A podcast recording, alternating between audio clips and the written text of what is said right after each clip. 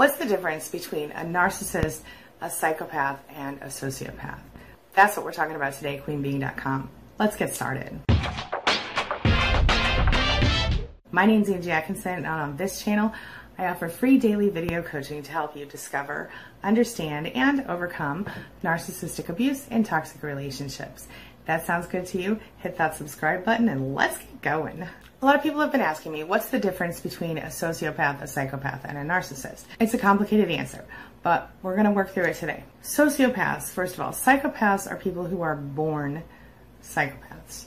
Sociopaths, on the other hand, are turned into sociopaths. Where do narcissists fit into this? We're going to get to that. Let's start with sociopaths, okay? They're different than psychopaths because, number one, because number one, they are not born sociopaths. They are born normal, and something happens to them in their lives that turns them into a sociopath. Whatever the circumstances were, something happens to them and they become a sociopath. See, when we're born, certain things affect the way our brain function works, the way our neurons work, the way they're developed, the way that we interact with the world in general. Various experiences that we have over our lifetimes lead to our personalities and who we are. So, depending on what you go through, it affects the way that your brain's neurons connections grow. So when you're spoken to and you're read to by your parents, then your language neurons are nourished and they grow. If not, they die and you could lose the ability to have language. So that's why sometimes when, you know, they found like feral children who somehow have managed to not to survive alone in the woods for many years or whatever, very rarely do they have normal language skills, if any, especially if they were removed from their families prior to gathering language skills. Now, in some cases, sociopaths can actually be sort of cured or reversed with really serious intervention and intention on their own parts in their adult lives. If you raise your children in such a way that you raise them with constant pain, abuse, neglect, you could create a sociopath. And that may be where sociopaths are created is in childhood. And that's generally the case because, of course, the way that their brain function works is affected directly by the way that their experiences unfold in their lifetime. Now let's talk about psychopaths. Psychopaths are born. So when raised the right way, when you give them the right kind of motivation, certainly they can change some of the interactions that they would have with the world, but it doesn't cure them. They can't be cured. That's one difference between a psychopath and a sociopath. Then again, doesn't change who they really are. So while they will often be well integrated into society and you may even know and love a psychopath, they are actually quite the opposite. For the most part, psychopaths are incredibly charming. People want to be around psychopaths. People will just sort of flock to them like like you know bees to honey but the thing is a psychopath doesn't need anybody they don't need people to function unlike a narcissist so there's one difference. So while a narcissist needs you to give you give them the good supply to feed the ego, a psychopath does not. A psychopath has no need for your approval. You could put a narcissist in therapy, and if the narcissist meant to get better, intended to get better, the narcissist could potentially produce results. As I've said repeatedly, I've never seen it, and I've never heard of anyone who's seen it, at least not in a way that it would be a long lasting thing. But what it comes down to is a narcissist is just sort of a shell of a person. They have nothing of their own. They have no real self. Does that make sense? And the truth is, they would love to become the magical idea of the person that they believe that they are. So sociopaths are manipulative and emotionally unstable. So in order to reach a sociopath, you have to really dig deep with them if you're the therapist working with them. The, the therapist will have to teach basic empathy skills, basic things like this. Whether or not they'll actually do the work is the whole other side of that coin. Narcissists, as you know, generally won't. Sociopaths, as you may suspect, also generally aren't interested in changing unless they're forced to because of legal issues. So when it comes to psychopaths, they're going to be a lot less likely to think that there's anything wrong with them at all. They know, this is the thing about psychopaths, they're aware that other people think something's wrong with them, but they don't really care. They only change their behavior in order to facilitate their goals or desires in society, just to get along unless they are on the other end of that spectrum. Some psychopaths would never kill anybody. They just don't have a need for people or emotions. It's almost like they're machines, but it's something with the way their brain is wired. Every now and then you'll see a mask slip uh, and, and you'll see the, the true psychopath. I don't know if you ever watched Breaking Bad, but I was really into that show. And the reason I'm thinking of this character right now is because of the new spin-off Better Call Saul. The character Gus Fring is an excellent example of a psychopath because you see he's he's totally polite. Everybody loves him who doesn't know about his secret drug stuff. He's actually very kind to his employees at the chicken place he works at, and you never see him sweat. Even that if, if you watch the original show, when when the guy dies at the end, he kind of walks out, and straightens his tie, and falls over dead.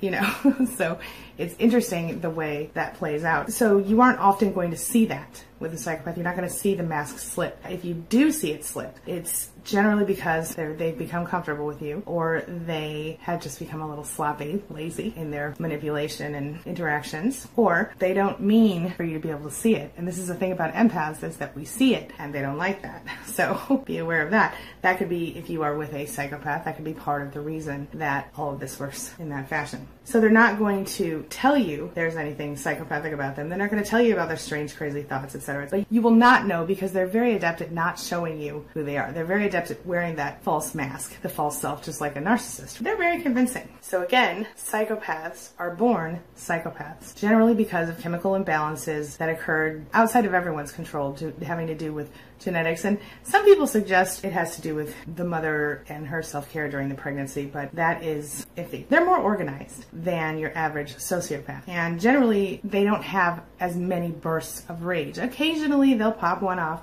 but it's rare because I think their emotions are so below the surface that they aren't affected in the same way as normal people, if they have emotions at all. When it comes to sociopathic people, their issues have developed over time. So before puberty, most of these people are dealing with a bad upbringing or some very traumatic or tragic event in their life that changes their wiring. They don't come out that way, they're made into that. Genetics probably may play a part because we all have been through some tragic things and not all of us are sociopaths or psychopaths. As I explained, sociopaths are disorganized. They are also much better at understanding and manipulating people. And I think the reason for this is because at some point in their lives they may have been more like neurotypical. They may have been more normal until this tragedy happened. And so they may still be able to recall how it felt to be this, that, or the other thing. So a sociopath could still appear to be an empath. How about that? That's scary stuff, huh? Sociopaths they get the rules of society, and generally, while they may appear to follow them, mostly they don't. They disregard the rules of society. Narcissists then are people who have a more sense, more more of a sense of, you know what, I'm so freaking amazing that I can only associate with special and awesome people. Or they're people who have lots of issues, deep-rooted insecurities. They have all of these different issues that have built up over time, and they will use those against you because they'll use them to excuse themselves for their bad behaviors. So what it all comes down to is the narcissist narcissist may appear to use empathy by choice like a sociopath can. Sociopaths often have also a comorbid condition of OCD. They're also really competitive, but unlike sociopaths and psychopaths, narcissists will take it too far. They will go further than they need to go without concern for what other people think. And I think sometimes that's partially related to intelligence levels, but I think it's also the inflated self confidence. Whereas a psychopath just doesn't give a shit, and a sociopath is going to be more focused on making people think they're okay. Narcissists, when they're wrapped up in their little narcissistic rage and narcissistic injury times, they tend to lose all ability to concern themselves with emotion. And that, my friend, is the, the marker of a narcissist, is when they get to their bad points, they have no empathy. They may never have empathy, but when they get to their bad points, the empathy factor is gone. But what it all comes down to is that all of these cluster B personality disorders can be potentially traced back to antisocial personality disorder. And we'll talk more about that in the next video. So tell me, it's time for the question of the day. You know what that means? Question of the day. Were you aware of these differences? And if you weren't, did I teach you anything new today? And what would you add to this list? Share your thoughts and your and your ideas in the comments below and let's talk about it. If you have experiences with I know some of you have experiences with narcissists. Would love to hear that. If you have experiences with psychopaths or sociopaths, I would love to hear about that as well because I find this stuff fascinating and it helps me help other people. And who knows? Maybe you'll save someone's life today by leaving a comment. Give it a shot. All right, I'm wrapping up. Oh, I forgot to mention to you, um, I have a new service. It's a texting service. Uh, it's free. So if you want to be notified whenever I go live, I will text you. You can also get this information by subscribing to me on YouTube and hitting the bell notification symbol. But if you want an extra backup, because I know some people have been upset that they missed my live feeds, you can text Angie Live, that's A N G I E L I V E, no spaces, to 33222. All right? That's 33222. I'll put it right here on the screen for you. All right? Thanks so much for being here. Thanks for being a part of my day and a part of my life. And hey, thanks for letting me be a part of yours. It really does mean a lot to me. I'll see you soon. It's my mission to teach others what I know to be true. You really can create the life you want. Take care of your body, take care of your soul, nurture the real you, and introduce him or her to the world. Be comfortable in your own skin and in your place in this world. Take your spot, take it now, and the universe will take its cue from you. You feel me? If so, subscribe to my channel. Let's get it done together.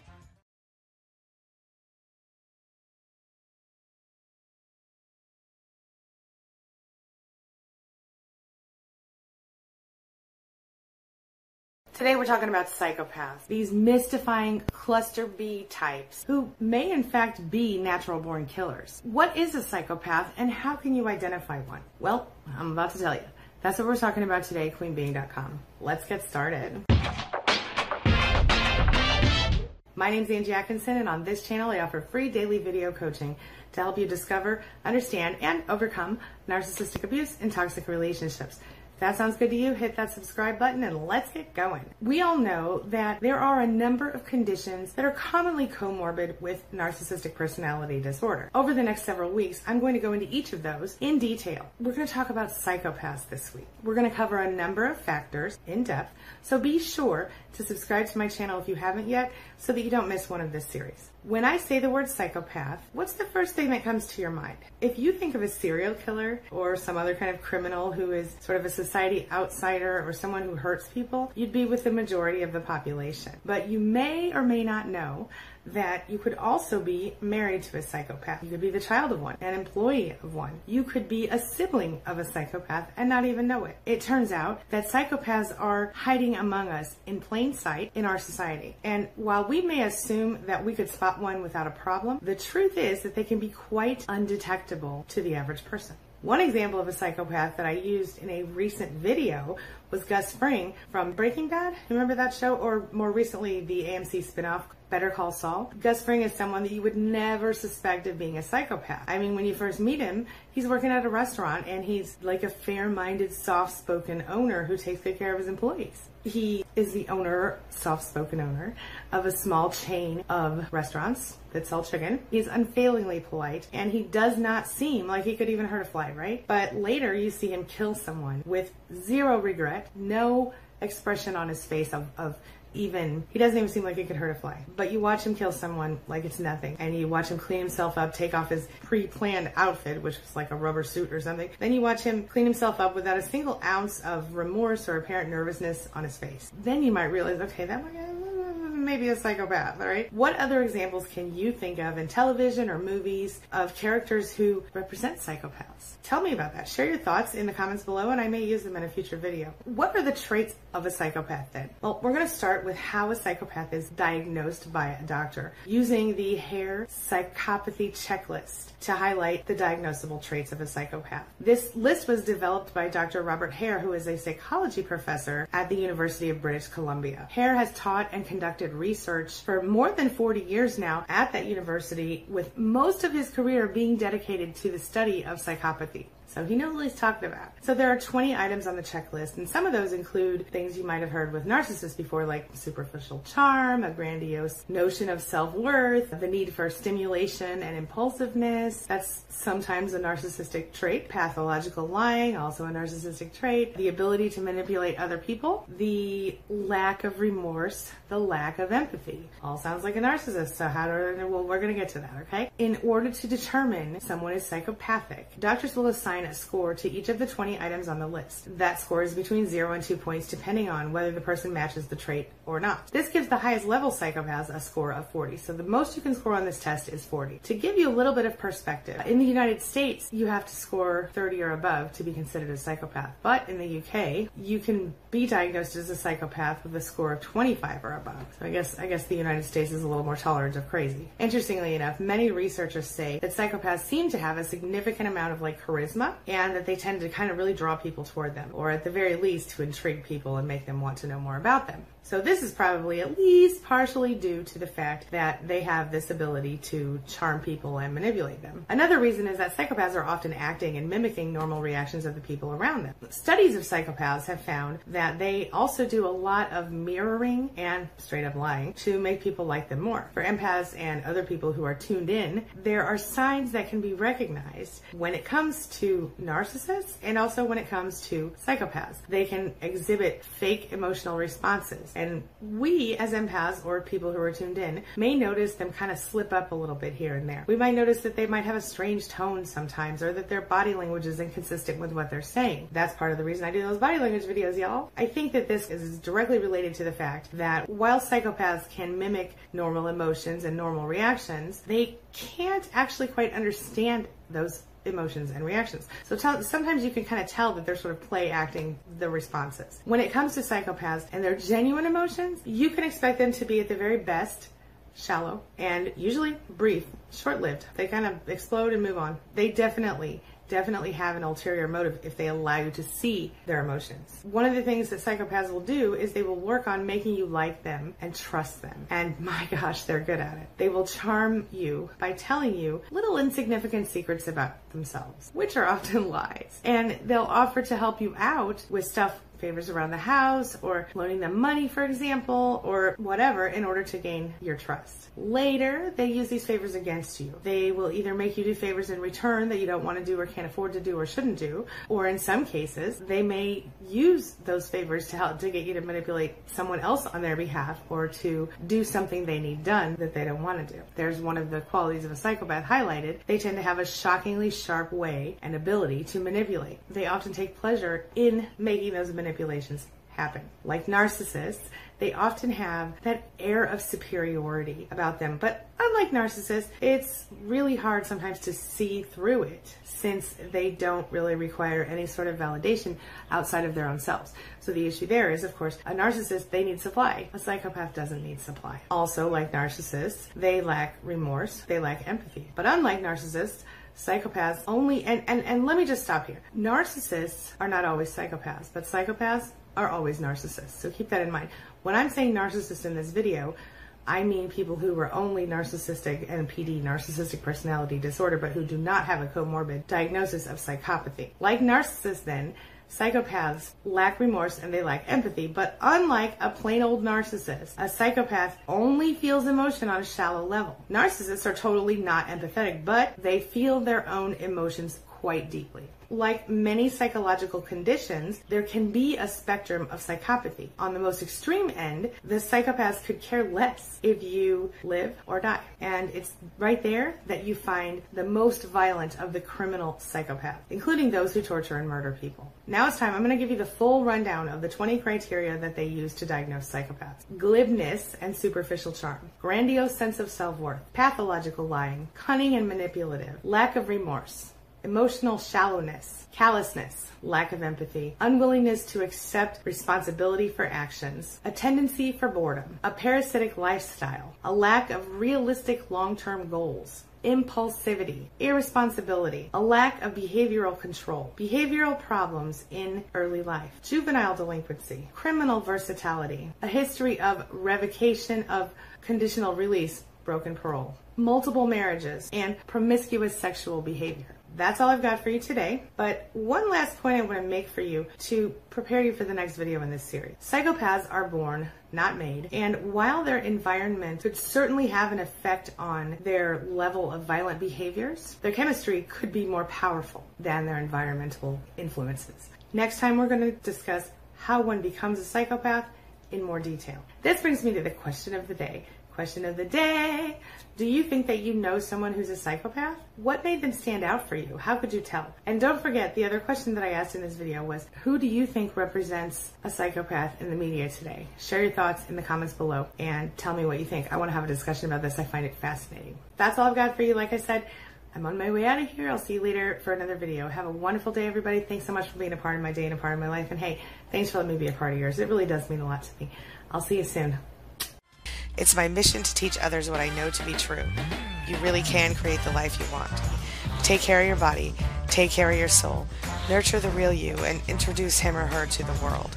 Be comfortable in your own skin and in your place in this world.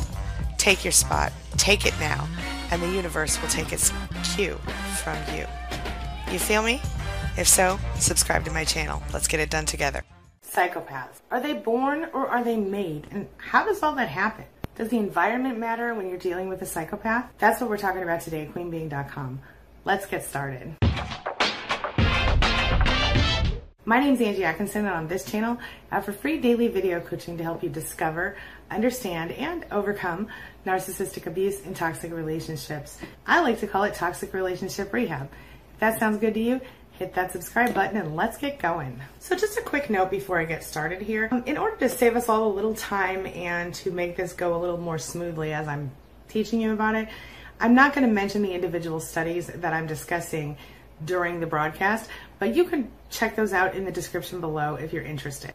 Just Google them if you want to check them out for yourself. Anywho, psychopaths or people diagnosed with psychopathy are genetically predisposed to the condition or maybe, according to a number of studies. And some of the biggest include those done by Robert Hare, that guy that we talked about yesterday, who created the diagnosis standards for psychopathy. A number of studies have found that there's evidence of a biological basis for psychopathy, including the lack of empathy. How do we know this? Let's start by looking at the studies done on various sets of identical twins, each of whom share an identical set of genes. The twins that were studied were also raised separately. And we see that when one twin has an antisocial behavioral disorder, so does the other in most cases. So when one twin has antisocial behavioral history, so does the other in most cases. This is likely to lead to the idea that there is, in fact, a genetic predisposition for psychopathy and other ASPDs. But what is it about a person's genes that could make a person turn into a psychopath? And is it just the genes? Well, these twin studies have also shown that when it comes to psychopathic traits, including the lack of guilt and remorse, directly and carelessly using and abusing other people, and the lack of empathy, among other traits, well, all of these generated similar, similar results, all of these studies. So when one twin showed the traits, the other was also likely to do so. While it doesn't entirely confirm what researchers believe is true, it certainly doesn't negate it. One recent study found that kids as young as seven years old can demonstrate psychopathic qualities. That's scary, right? Even more recently, studies have been done on the brains of people who are psychopaths that have really cleared things up. After having CAT scans done on a series of psychopaths, researchers noticed that the part of the brain usually associated with your emotions, especially the integration of emotion and thoughts with actions, doesn't operate the same way that a normal person's brain does. So, for example, if you were to show a normal person a picture of something that most people would feel strong emotions about, like a mother holding her new baby, you know, right after birth, you guys know what I'm talking about. You ever see those pictures of on Facebook or whatever, they're still in the hospital bed, the mom just had the baby, that feeling, or a wedding, something that makes a normal person feel some kind of emotion. Normal people have this emotion center in their brain that kind of lights up when that happens. But when it came to showing the same images to a psychopath, that part of the brain never responds. There's literally no activity there. The emotional response appears dormant. And the same goes for a bunch of other emotions. The emotional areas of the brain just sort of stay dark for these people. They never show any activity. So, at the very least, it looks like there's a genetic influence on the ability to experience empathy and to feel strong emotions such as guilt, empathy, remorse, or any emotions at all. Usually, of course, guilt, empathy, remorse, these are, these are the same emotions that would prevent most of us from killing or hurting another human being or doing something horrible to them from committing violent crimes. This all adds up to the fact that there's most likely a biological component here to psychopathy. There's a biological component to psychopathy most likely. But while this might seem like a relief for some people, maybe a big problem for some people, it's really not as simple as that. See, because there are also other factors to consider, like environmental factors. Or are there? Does the environment affect the development of a psychopath? That's the question. That's what we're going to talk about because studies on psychopathy definitely show some interesting facts here. So, first, about half of the differences between psychopathic traits are genetic. That seems to suggest that there's also an environmental influence. And 40 to 60% of the variance between other personality traits and other personality disorders, when we're talking about those characteristics or those traits again, might reflect genetic factors as well, according to research. So, what does that mean? Well, clearly, psychopathy is a lot like those other traits and disorders in which genetic factors are important, but they don't explain everything. So while specific genes that are related to psychopathy haven't quite been identified yet, researchers also believe that there are multiple genes that may contribute to the development of a psychopath. So most diagnosable genetic conditions would involve multiple genes. So it's not like just one single gene that leads one to become a psychopath. So it's not like we could just isolate a certain specific gene. Another twins study examined the influence of the environmental factors and the psychopathic traits. How did the environmental factors influence the psychopathic traits and the development and expression of them? The bottom line there, I'm not going to go through all the details because you'll be bored, I'm sure. But the bottom line there is that the research proved that the environment and the way that they were treated, the individual people were treated by their parents and other people that were inside of that environment, has a pretty serious influence on the way a person turns out. We already knew this. Here's the thing if a person is pre-genetically disposed to being a psychopath and these environmental factors are in place, then the development is almost certain. Whether or not a person is genetically predisposed is, a factor. But it also, in order to have that expressed or in order to have that come out, a person needs to also have, in most cases, are these environmental circumstances. So that, st- that study actually led researchers to caution people and to say, listen, if you have at risk children, if you see kids who are displaying antisocial behaviors young, or they are displaying poor impulse control too early, then, or in general, then you should take them to see a psychological or a psychiatric professional ASAP so that you could avoid or help prevent the development of a psychopath. You think about that? Tell me in the comments below. Do you think that's a legitimate thing to tell parents or not? I, I worry that they would over medicate some children. They, they were saying that in the studies that children as young as seven years old could be affected by psychopathy, which I found very interesting. So while sociopaths can be produced through just the environmental influence, not to mention the social ones, psychopaths must be, according to what we understand, genetically determined. And while both Psychopathy and sociopathy are linked or similar, and while we're at it, NPD, under the big umbrella that is ASPD or antisocial personality disorder, there are various schools of thought that clearly distinguish the two. So the way that a person is brought up could cause a person to act like a psychopath but not be a psychopath more more directly a sociopath. And if you want, I can do another video on the difference between a sociopath and a psychopath. But I did one the other day about sociopaths, psychopaths, and narcissists and what they had in common and what they had that different. So you could check that out if you're interested. So sociopaths then are more the products of the adverse environmental experience that affects their automatic nervous system and neurological development, and that may lead them to physiological responses that are similar to those of psychopaths. Does that make sense? So antisocial personality disorder then and its umbrella is considered a legal and a clinical label that may be applied to both psychopaths and sociopaths. I find it all very interesting. Question of the day is the question of the day is what would you add to this list? Do you know any psychopaths? Do you know any sociopaths? Do you know anyone like that? Share your thoughts in the comments below. Now, stay tuned for my next video because I'm going to talk about sex and the psychopath. And I think you're going to want to hear this one. All right? If you haven't yet, hit that subscribe button.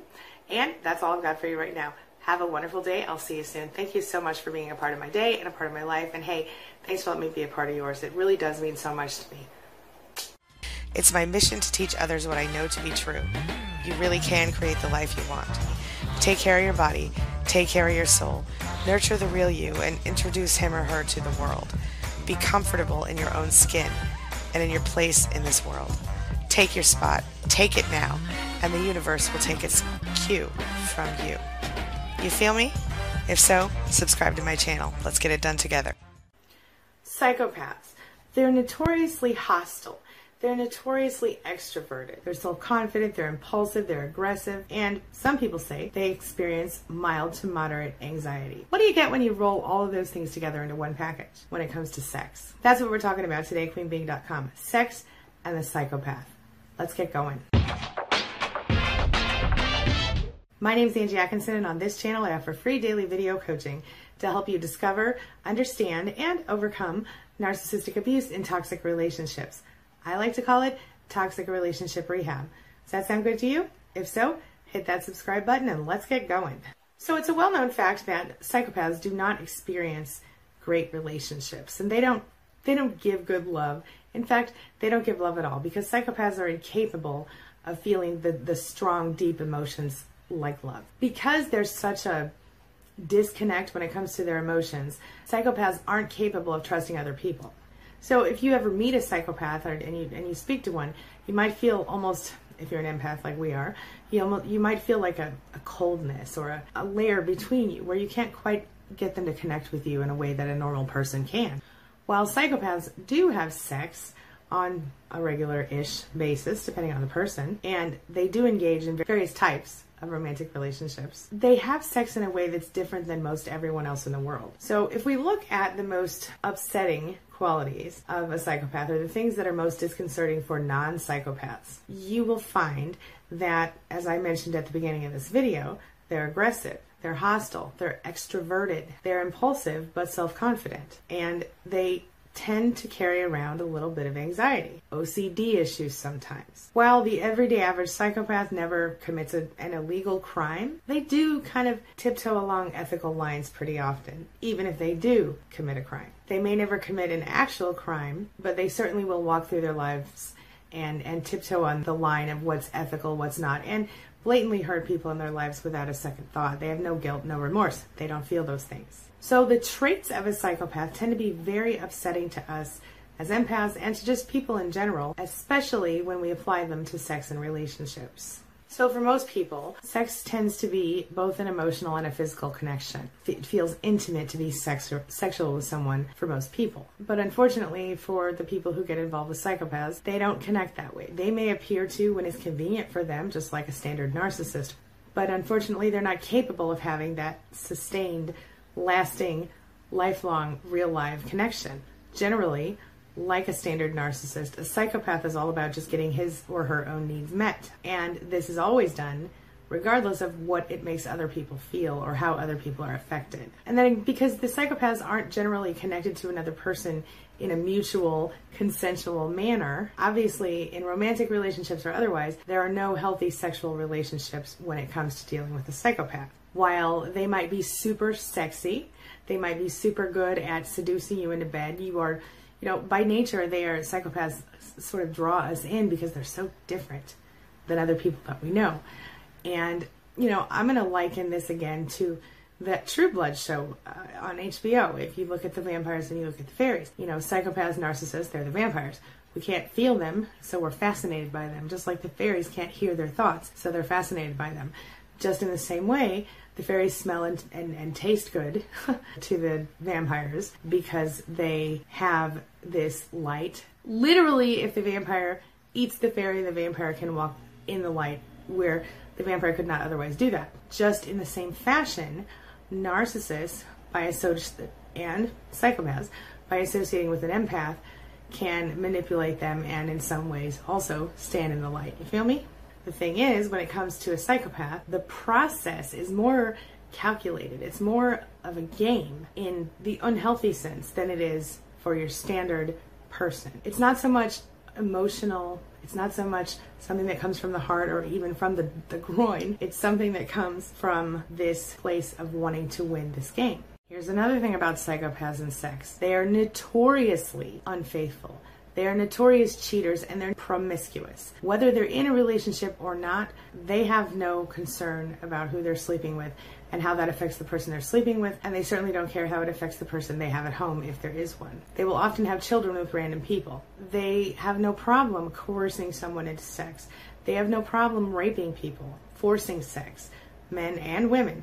And yes, men can be raped as well. Psychopaths often have a raging sexual desire. Their desire is beyond the level of desire that most people experience, even when we're talking about sex addicts.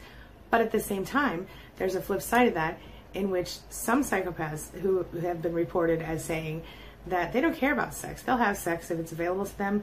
They don't go around looking for it. They don't. Sex to them is not a thing. It's not. It's just a, a means to an end, or it's a manipulation tactic, or yeah, it's fun sometimes, whatever. They don't have a big issue with it. Psychopaths are very interesting creatures if you don't have to be married to them. So, what turns a psychopath on? This one's a little scary. It's power. Sex to a psychopath is a position of power. So, if a psychopathic male is going to gain power over a woman, for example, he will have sex with her. Then he knows that she will probably trust him more, give him more money, or whatever other benefit he's going to get out of it and then you know what? He's going to get it. He's going to get it good and she's going to like it. What happens is that if you have sex with a psychopath, you can become very addicted because they, from all reports, are generally kind of exciting in bed. They they have this animalistic quality about them that we can't help but enjoy on a base level. It's not a good thing. I mean, maybe it's a good thing during the process of it, but it's not a good thing when it comes down to our own lives being affected by it. But how is it possible that they could be so good in bed if they are good in bed? Well, generally, it's just like everything else. Psychopaths are great actors when it comes to emotion, when it comes to public displays of affection, when it comes to sex in the bedroom, when it comes to acting like they give a crap about somebody. Psychopaths aren't capable of deep emotions, and so they fake it sometimes just to kind of look normal in society. For example, if their grandma died, they might not have a tear to shed, but they may pretend to be super sad and depressed about it in order to appear normal. They practice being normal in some areas that you and I can't even imagine having to pretend to be normal in. For example, you know, when someone we know passes away or or someone goes through a tragedy, it's our first instinct to reach out and say, I'm so sorry, is there anything I can do to help? And mean it, right? But a psychopath has to practice saying, I'm so sorry to sound like they mean it. I'm so sorry. I'm so sorry. I'm so sorry. I'm so sorry. I'm so sorry. You see what I'm saying? Psychopaths have to think about it really hard. You know, they may practice it in the mirror to make sure that they sound normal. They may listen to someone say it on television in different ways and pick one. And by the time they get to it, they'll sound absolutely like they mean it. The same goes for professing love to tell telling someone, "Oh my God, I'm so in love with you." They can they'll practice it. They'll watch a movie and or or they'll hear a friend say it to someone or they'll listen to something on the internet. This is how you you know, enunciate this kind of thing. It's all about mirroring normal people in order to get connected to people for different reasons. So let's say that there is a psychopathic woman and she meets this regular nice guy who happens to have a lot of money. Her goal might be to have sex with him to the point that he trusts her and wants to share some of the money with her. If it is a male psychopath, he may want the same thing. Or he may look for someone who is into rape fantasies, for example. That's another psychopath. Psychopaths tend to enjoy the rape fantasy. They tend to enjoy forced sex. They're just stereotypical things because the fact of the matter is every individual person is different. I'm just talking on a statistical basis here. One important thing I think that's really, I just want to pull it out and show it to you one more time, is that psychopaths frequently are digging into everything. Psychopaths are promiscuous, but their promiscuous behavior is not because they're sex addicts. It's not because they're so into getting it. It's not about any of that. You know what it's about? Psychopathic people are, statistically speaking, more likely to be promiscuous. Also, statistically speaking, they are less likely to be associated with commitment to another person, at least actual commitment. They may pretend to commit, but they never, never, never, never, never stop cheating if it's convenient for them. Here's the interesting thing psychopaths don't get it the way they do. They don't go running around having sex with everybody because like they're so into it. They go running around having sex with everybody because it's a means to an end. Because they always have their eye on a prize, a goal, which may include sex. The goal may include having sex for the purpose of taking the next step, or it may include having sex for the purposes of being in power and in control and dominating a situation. Plus, when a psychopath has sex with a person, stranger or otherwise, it allows them a certain amount of insight into that individual person. It allows them to get close to that person at their most vulnerable moments, in their most vulnerable state. So if someone is lonely, that's how a psychopath jumps in. If someone is feeling sad or depressed or alone in the world, a psychopath goes, "Oh, that's my kind of person," and they jump right on it because this allows the psychopath to reach out to someone who's most susceptible to abuse, most susceptible to their twisted ideas of what is exciting, of what is healthy or not. And a lot of times, how they get in the door is they make the person feel as though they're too good to be true. And the person goes, Oh my God, you're too good to be true. Well, the person mirrors, psychopath mirrors back to the person, You're too good to be true, too. This is the person I wanted for my whole life, la la la. It's a whole thing. So, psychopaths, they're good in bed, right?